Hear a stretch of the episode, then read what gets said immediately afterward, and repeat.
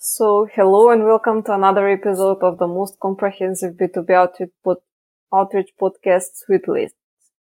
It, this is the final episode, so let's uh, say hello one more time to Dancho, BizzBee founder and CEO and certified management consultant, and Natasha, BizzBee outreach CEO.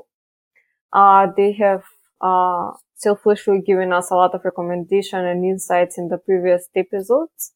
Uh, the last time we spoke about how to execute the outreach campaign and now our focus will be on how to optimize it and how to make sure that it's a real success. Uh, so you might be wondering why should I uh, keep track of everything if I'm doing everything uh, for myself? So is reporting uh, and keeping track of the campaign important and why? Um, of course that is important uh, the that gives you an insight uh, if the campaign uh, actually is performing well. So that's why we use several matrices that uh, we keep track on and based on that we decide if we should do some optimization to the campaign. Uh, generally in BizzBee we uh, we are measuring the acceptance rate as we previously discussed the reply rate and we also measure we actually uh, take into consideration the type of responses that we are receiving. So uh, we uh, keep track on how many positive, how many negative, how many neutral responses we had. And we also keep track on the uh, meetings, uh, the number of meetings, the meetings rate, the interested rate, and so on. Um, so those are uh, mainly the things that we are keeping track of. And of course, if we are having an automated campaign, we can get most of the numbers and the statistics from the automation tool because the automation tool is uh, already counting everything and we just uh, take the numbers and put in our reporting spreadsheet. While if we have a manual campaign, then we uh, actually need to add all of the prospects that accepted, replied to us, and we have actually visually can see all of the prospects who are part have been part of the campaign and engaged with us somehow. Um, so that's the BizzBee way. But uh, yeah, generally speaking, the reporting is very important. I'm I'm remembering uh, Natasha when when we started with the campaigns the first few years, uh, we were actually reporting everything, and by everything is like well you have two hours of execution then five hours of reporting because you want to keep track of absolutely everything, not even knowing whether you need it or not. And that's one of the traps that we saw several times is that when you don't know what's important, keep track of absolutely everything. And then later you'll figure out whether you need it. And that proved to, to take a lot, a lots of time. And I'm saying this that because afterwards we said, well, you know what? If we're looking at the campaign, what are the key things that we should look at? And as a, if we're looking at as a funnel, well, first stage of the cold prospect is to accept us on LinkedIn or to, to connect, which is acceptance rate. And then the next one is that, well, we start with the sequence and we start sending messages. So we expect them to respond. So that's the next KPI, the response rate. Uh, and the, the last part is that how many of them are actually getting to a meeting. Now, of course, we go into the type of responses, how many are positive, how many are negative. But I've realized that some people are measuring absolutely everything while if you simplify it you actually need the report. And the, the main reason why we, we want this kind of reports is that how can you actually improve something if you're not keeping a track of it? It's like uh, in the first months i mean we were getting some results. It's like five meetings per month. Is that good or bad? And i was like well i don't know. I need to have multiple reports i can benchmark with with other companies. I can benchmark with other months in order to know whether a number is good or bad. Or if you don't have a report, how would you know what is your acceptance rate? Because if it's 5% acceptance rate, you need to change something. Something is wrong. If it's 70% acceptance rate, don't touch everything. It's perfect. But how would you know whether it's 5 or 70 unless you have some type of, of reporting? And I've, I mean, there are so many ways how you can keep track of everything. I mean, there are CRMs, uh, which like HubSpot, Salesforce, and many others that have it all into your pipeline, in, into your sales pipeline. And I think that, correct me if I'm wrong, Natasha, we, we actually use Google spreadsheets because first, it's a template that we can we already pre-sorted and everything but also as a spreadsheet it gives a real-time access to, to our clients so they can just connect and see in the real time about how how the campaign is, is progressing. Yeah that's right. We use uh, google spreadsheets. We have the template where we uh, actually keep track on all of these numbers that we have just discussed and uh, clients can take a look at any time. And uh, uh, of course if they uh, notice something we can immediately react to that and adjust the campaign accordingly and um, the the primary reason why why the reporting is a key aspect of, of any campaign is that it helps us improve improve the results of the campaign because by tracking the, the key things in the campaign we can actually do the the optimization and uh, in BizzBee, I mean, we do the, the optimization on a monthly basis, on a maximum once per month. So if something happens, we even do meetings more frequently. But when it comes to the campaign optimization, once a month, we actually try to look at the data and we try to interpret, I think is the right word here, because number is number. If you don't know what to do and what does it mean, it's, it's always a struggle. And I find that really interesting because I feel like a doctor because you sit with the client and then you're looking at the numbers like a blood result and you're like, ah, but the white cells are low and the red cells are too high. And it's similar with, with this is that, ah, but your acceptance rate is 65%, which is perfect, but your response rate is actually kind of low. And based on those metrics, you know where, where the tweaks in the mess, in the campaign should happen, whether the profile needs tweaking, whether the, the messages or, or whether, whether different things needs to be, be done. Of course. So if some, we need the reporting uh, to know if something is going good or if something is going bad. And then, of course, using the agile approach, uh, we can A-B test, uh, if something can be improved. And talking about A-B testing, uh, what are the best uh, ways to approach this? Uh, when it comes to the A/B testing, uh, we are doing that on a several levels uh, throughout the campaigns. So, uh, for example, as we said, each part of those matrices have their own factors that are affecting them. For example, the acceptance rate is affected mostly by the invitation message or the profile or the target audience. So, if we notice a lower acceptance rate, then we work towards uh, changing uh, something into those factors that are affecting the acceptance rate. Uh, on the other hand, the reply rate is uh, mostly affected by the message sequence or the target audience. So if we notice that we have a lower reply rate, uh, we will either change something into the um, target or into the messages, or I don't know, for the meetings or the interested prospects. Uh, usually the main factors are again the messages, but uh, at the end also the credibility of the client, their uh, social proofs, their marketing efforts, and so on. So uh, each element, each part of the campaign is affected by different things, and uh, those are the things that we are uh, that when where we are doing A/B testing or trying different things.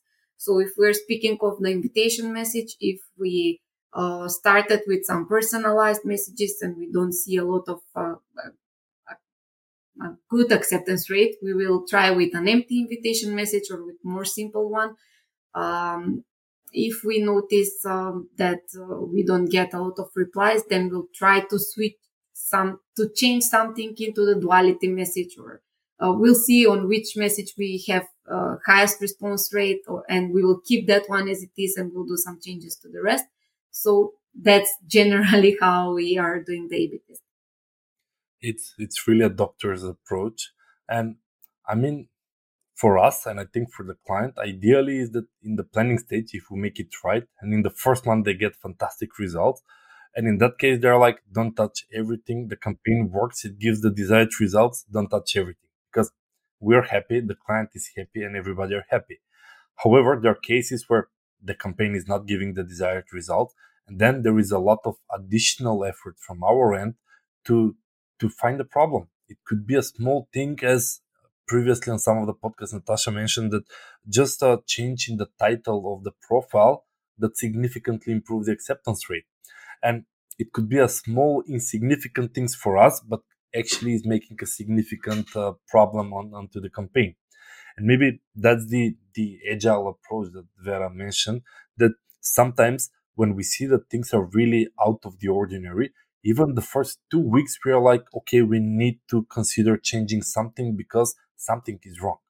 We have no idea at this point what is it because it's really early into the campaign because in the first two weeks you've sent few hundreds, two hundreds invitation. Not every not everybody yet accepted, and not everybody yet still started receiving the messages. But you know that something is wrong at this stage when you start seeing some weird numbers like nobody accepted you in the first two weeks, and then something is really wrong. And in that case, we're not gonna wait for a whole month to do A/B testing, but we are immediately trying to to bring back the campaign on its right track. But on the monthly meetings is usually really to see whether, okay, we got 50% acceptance rate. Is there anything that we can do to bring it to 60? And you cannot know until you try. And maybe that try will bring it from 50 to 30. So we're like, okay, that's not the solution. Bring it back to the, whatever it was. Or maybe it brings to 70. So now we are a step further. And, you know, from experience, we know what works and what doesn't. But for each client, client is so different that we need to do these tests on each campaign in order to we know generally what should work and what shouldn't in that particular but then we have to test it for for each client specifically yeah that's why we uh, usually say that uh, it requires few months before we realize what is the right solution for the client because uh, during those uh, few months uh, we are uh, doing all of those tests and trying different things and after that then we can make some more conclusions because of course the testing takes some time and if you don't try different things you will never know. And i think that when it comes to testing even with other campaigns even if you try to do ads for example is trying different creatives try different hooks try different target audience in order to see what resonates with the target audience. And again everything is based on market feedback because we try with these messages with this profile we're trying to see the feedback. Are they interested in the product? Are they interested in accepting? No well okay let's try to make some changes to, to try different hook to get a different feedback from the market and that is just for this just because we believe that uh, by optimizing the campaign and by the compounding the main goal is to figure out how the client can maximize the results from from the outreach campaign and maybe that's not the smartest, but that's the the only part of the campaign that is really based on experience. Because uh, if you're new into the outreach and 25% acceptance rate doesn't mean anything to you. Is it a lot? Is it too little? But by working with hundreds of different campaigns, we can immediately have ideas on, on how to make better, how to get better results, and what kind of tweaks and changes we, we can do in order to to second month to be better than first month, the third month to be even better than the, the second. And that's the optimization and the cumulative. Yeah, that's exactly what uh, popped into my head as you were talking. Uh, that even if you get uh, everything going, uh, then you really need the expertise uh, to test and uh, benchmark or the experience. because even if you change, if you think that it doesn't work, maybe it does for your target and for your kind of solution. And on the other hand, if you start testing and change everything, then how would you really know what is working and what isn't? That's also good that you've mentioned Vera is key thing that we try to explain clients is that we should change one variable at a time. I don't know, sometimes clients are like, let's change the target and let's change the message and let's change the profile. And then we're like, well, if it doesn't work, is it because of something but even if it's worse if it works it's because of which variable that we've changed so we really try to make it statistically with one variable at a time to see whether that particular change impacts the campaign or or it is insignificant and we can just return it to the back so that is also another thing that we have to take care of while, while doing the A/B testing. It's really A and B where everything else is the same and there is only one change, so we can track the impact of that single change rather than multiple changes at the same time. Nicely put. And what uh, we also touched upon in the previous episodes, I think that even if you have everything on point and you have the perfect messages and the right target and the right profile and everything, uh, still, if your, if your credibility doesn't look like it's supposed to, then there is not much that we or you yourself can, uh, do when it comes to the outreach because outreach can't perform miracles by itself. So, uh, what kind of marketing support uh, is essential for outreach? Um, it's funny we're we're seeing here at BSB. It's like it's very easy to do outreach if you're using Bill Gates' LinkedIn profile. I mean, whoever he outreach, people will be Bill Gates. I'm so excited you connect me. Let's jump on a call. And regardless what kind of profile he has, regardless of what kind of product he has in mind of, of reaching out. Bill, it's Bill Gates. I mean, that's the that's the marketing support that really helps in, in our campaigns. And it it changed a lot, Vera, because when we're talking with startups and entrepreneurs, they they are still new on the market. They're not still yet established. And it's much harder to do a campaign that will give fantastic results we still manage to deliver results, but it's completely different compared to a, a well established company with a well recognized CEO. It doesn't have to be internationally recognized. It could be that the CEO is locally recognized in the community that he's reaching out to. It's still like, ah, but this guy, I know you. So it's, it's much more easier to, to connect. So the, the personal branding significantly impacts our acceptance rate because if they know you, you higher chance to be accepted.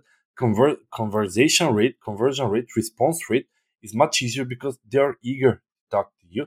And meeting rate is even fantastic because yes, if you are okay, maybe not a celebrity, but if you have a strong personal branding, it's gonna make the entire outreach process smooth.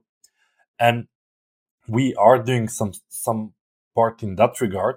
And to add here, just one more thing is that also, if you don't have a website, it really diminishes your personal but also company brand compared to when you click on someone's website and you see some fantastic results and, and social proof rather than, well, I don't have a website, but I want to offer you a very expensive consulting service. It's it's really hard to to get someone on a call with with that setup that, that we have. So what we've learned is that it is really important to also see what is the marketing support that they that the company has for the outreach. And there are several things that we look into. I mean first is the the social media uh, content whether that person is active in creating social media content and not just content in regards to my company is hiring or my company is expanding but more in the regards of thought leadership posts posts that are positioning yourself as an authority as a thought leader and uh, funny to, to mention here is that we saw that not a lot of people have the experience there. So we've added that to our BSB services. So now we even help our clients when they say, well, I also want to, to become a thought leadership. We're actually helping them with the social media thought leadership post uh, with, for LinkedIn more specifically, but for their personal profile and for their business profile. So when we send them an invitation to someone else. So when I get an invitation, when I look at that profile, I can see that he has several posts that are intriguing, that I'm curious to learn more, or he's sharing something personal about his life, which is similar to me, so I can actually connect with, with that person. So a recommendation to everybody that is planning on starting with the outreach, start posting on social media, LinkedIn in particular, and not any kind of post, but actually more toward the, the thought leadership post where, where you're trying to, to reflect on things in your life and how it's actually connected to, to business. So that's one thing that really helps us into getting better results with the outreach campaign. And the, the other one is the blog posts. I mean, I know that it's expected that every website should have several blog posts, but we are looking at the blog post really as a way of uh, the client to establish its authority and credibility, uh, especially marketing, especially into the consultancy. Uh, if I read a blog from you, which is really well written, well taught, and, and it's full with free value and expertise, then there is really higher chances for me to come on a call because I'm like, okay, if you manage to write this good article, that means you really know what you're doing and I want you to help my business. And I've realized that, yeah, some companies are just doing blogs for the sake of blogs, you know, quantity, create a blog random, add some SEO. So it would be a good SEO thing. But when it comes for the outreach purpose, it's really value driven blogs that the emphasis is on the client. I mean, that's the only way how we can boost the authority and the credibility. And we've started doing something about that in BizzBee as well. Um, it's still experimental, but we are trying to, to help our clients create uh, blogs on their behalf as well. Uh, but okay, this became a long conversation from my end myself. But just to add, while I have it in my head, is that really when we're looking on the marketing support, um, it really helps on the social proof, especially if the client has a lot of uh, testimonials or case studies, or if they already worked with some big names like a consultant that already worked with Deloitte or Price Waterhouse or other big names that are known in the industry, it, it helps a lot. Or if the client already have some free value lead magnets, whether it's Uh, an ebooks that he has written, whether it's some webinars pre-recorded or live, whether there are white papers that they create. But as you can see, all these are marketing assets or marketing activities that are not directly related to the outreach, but they're directly significantly impacting the, the outreach process. Because like it or not, if I am getting a new friend on LinkedIn, I want to check them out. I want to see what they have done. Maybe they've written something. I want to see the level of credibility that they have before considering whether I want to, to, to come on a call. And maybe that's the part where I will even check out their website and see if they have any blogs or if they've if they've written a book on the subject. So are there are they key expert on the problem that I'm having, or they're just a generalist that you know I can help any problem for any company from around the world. And in that case, it really it's a weak message. However, if they are a key technical expert in that particular key area that I need help in, then that's really increases the chance that I'm gonna get on a call with him and ask for an advice on how he can help my company. Uh, speaking of that, uh, I would say that uh, lastly, maybe uh, it's the solution itself uh, that impacts the campaign because if the client has an attractive solution that is highly in demand on the market, then the campaign will go smoothly without any problem. Of course, there is a buyer for every solution or for every product, but uh, we will, of course, we, there will be probably some calls and everything, but uh, if the solution is attractive or is solving some problem for the clients, then uh, the campaign will be successful.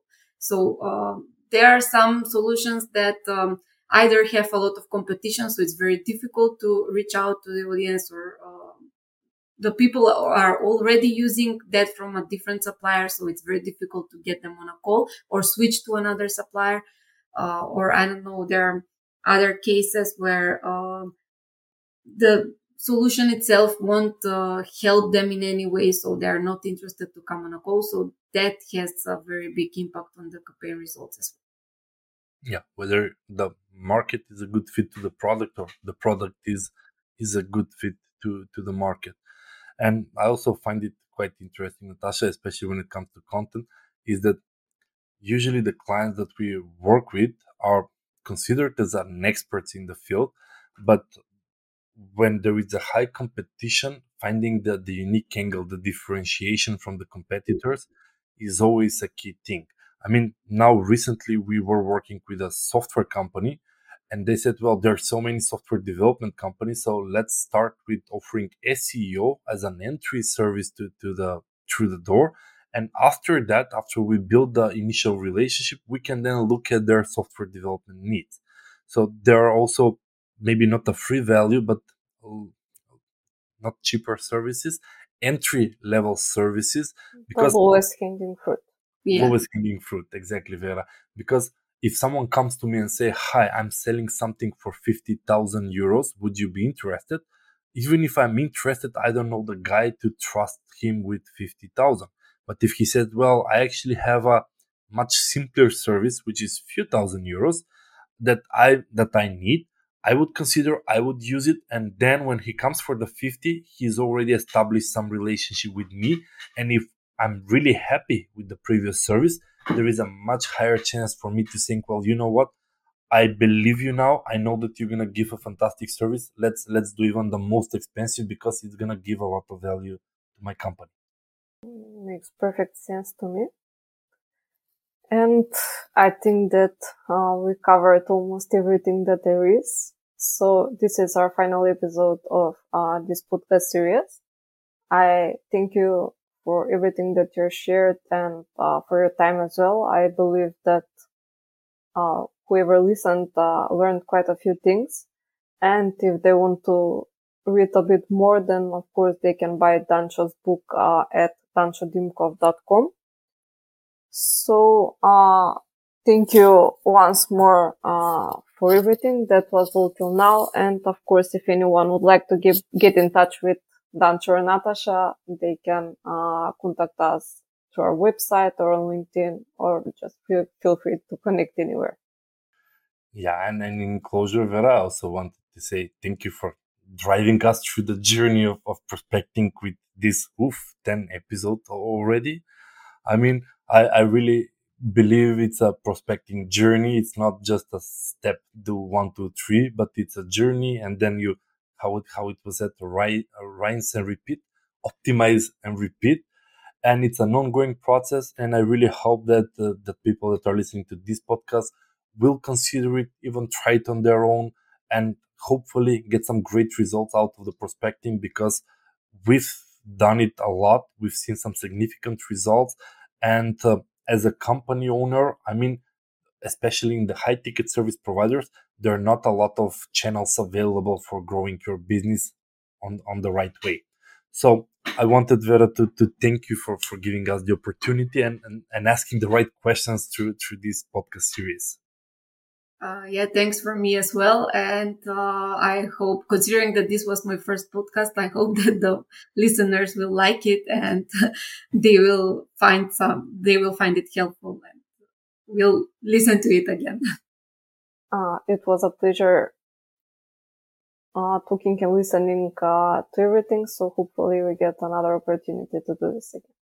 Yes. Bye bye, everybody. Bye. Bye.